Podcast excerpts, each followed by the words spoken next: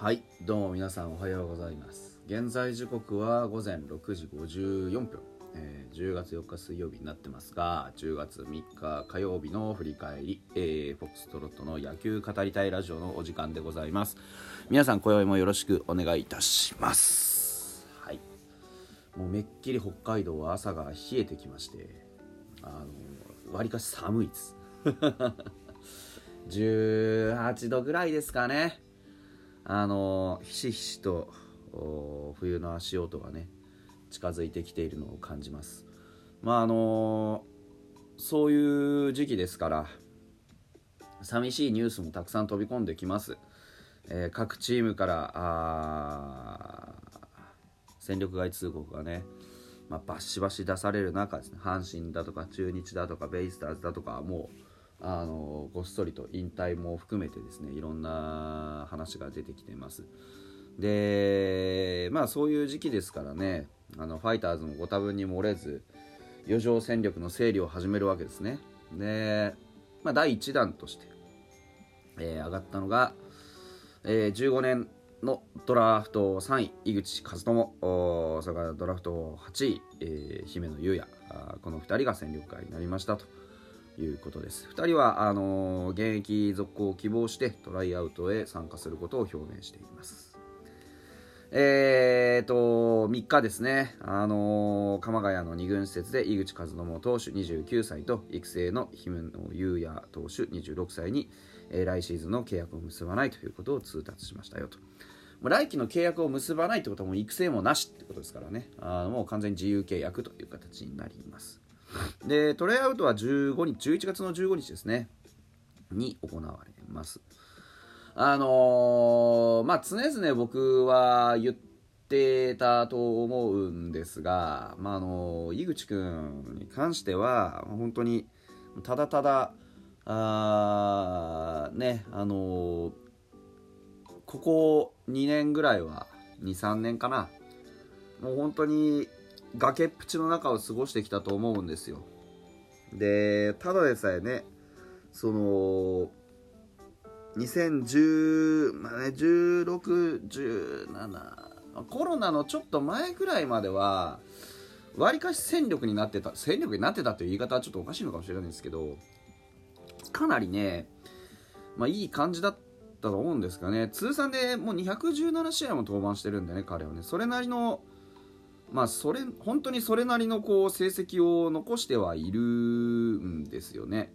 うん、で実績もありますし、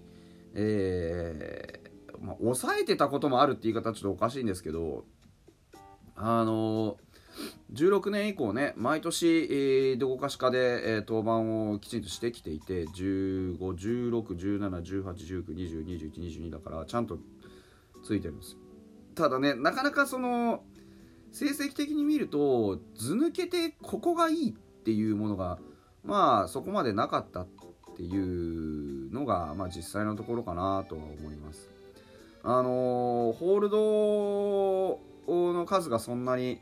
多くなくてなかなかリード時ですとかチームがあの肝心な時に、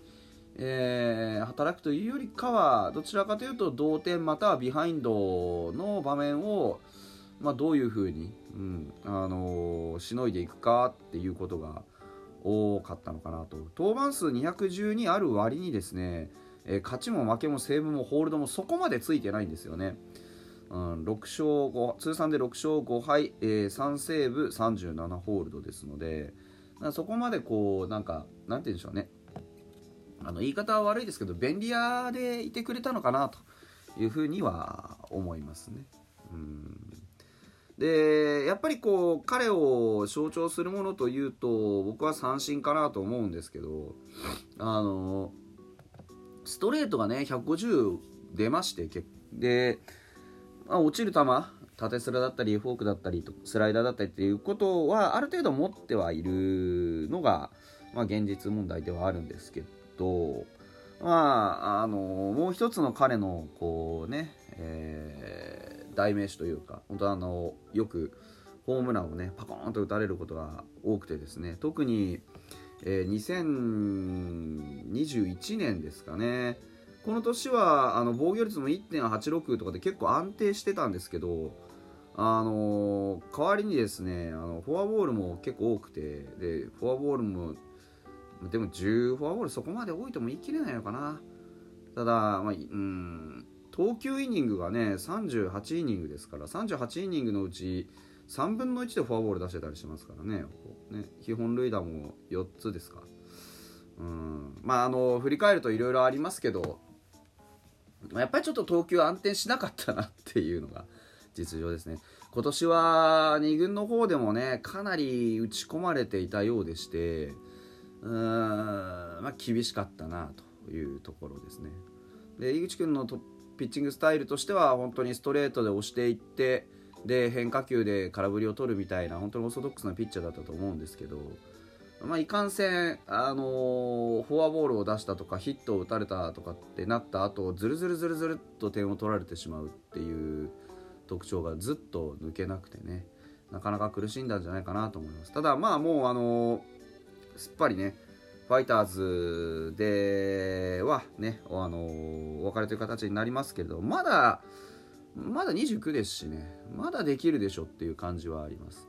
中継ぎに困っているね球団なんかはある程度そのイニングを食わせるビハインドのロングリリーフとして使う当てなんかもあるんじゃないでしょうかね、うん。まあ、ともかく、えー、お疲れ様でしたというところで。で姫野君に関してはまあもうなんて言うんでしょうね。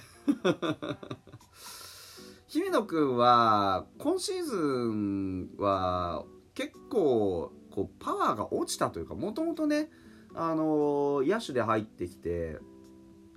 あのプロ入り後はね、えー、スイッチヒッターだったりとかいろんな挑戦をしてきました。で野手としてどうだったかっていうとあの、えー、3年だから2018年か。2018年にちょろっとだけ出てあのヒットは出ていないということでちょっと目が出なくてですね。で20年2020年にあの育成契約になりました。でその後ですねあの投手としてのこう再出発を図りましてでいきなり150キロズドン投げてておこれすごいんじゃねえかと思ってたんですけど今年はその球速がガクッと落ちて140そこそこぐらいになってしまいまして。結局あのー、まあなんていうんでしょうね簡単な話で言うとやっぱり勢いよくぶん投げれば150は出るじゃないですか、まあ、あの姫野君はね。でもそれだけじゃやっぱり投球にならないわけで。投球っていうのはやっぱり自分の思ったところにボールが行ってまずなんぼという中でね。うんそういうこう組み立てができるようにするために球速をこう落とさざるを得なかったのかなと思うとまあちょっと難しかったのかなというところがあります。ただその20 21年にピッチャーに転向したんですけど、まあ、まだ2年ちょっとですからで彼も26でしょであと2年とかね、えー、調整を続けることによって多分もうちょっとマシになると思うんですよね。うん、まあどういうことかっていうと要はまだまだ伸びしろあると思うんですよ。まず投手転向野手から投手転向しましたの瞬間に150出してまあそこそこ投げたりしてたわけで。で変化球とかもこれからどんどんこうなんていうんでしょうね精度も上げていかなきゃいけないよっていう中で2年目3年目の挑戦だったんですけど。あまあ当然その順風満帆に行く行かないっていうところもあるじゃないですか、うん、だからもう少し続ける場所があれば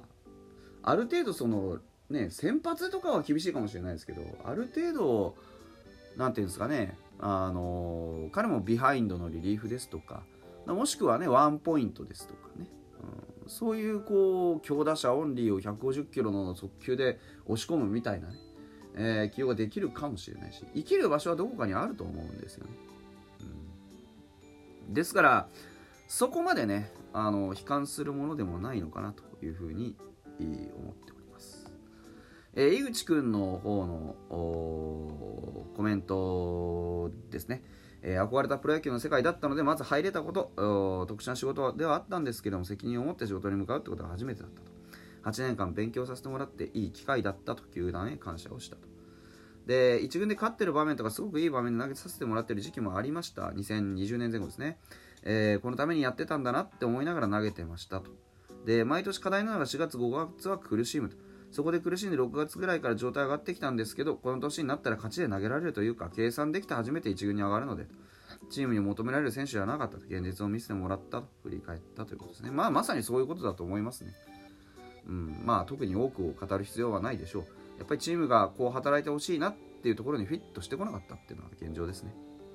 で姫野君の方はですね、えー、トライアウト受けますよとチャンスがあればと。で、えー、現役続行を明かした上で、えー、そこに向けて頑張らなきゃいけないというふうに、えー、エールを送ってもらったということです。球団が変わっても、ね、姫、飯行くかと気にかけてくれたり誘ってくれていた僕にとってはかけがえのない存在だというのが、えー、中田選手の話だったそうです。ねえー、野手5年、ピッチャー3年って特殊な投手転向という誰もができない経験をさせていただいたので8年間はあっという間でしたねと毎日挑戦挑戦の日々でしたという話でございました。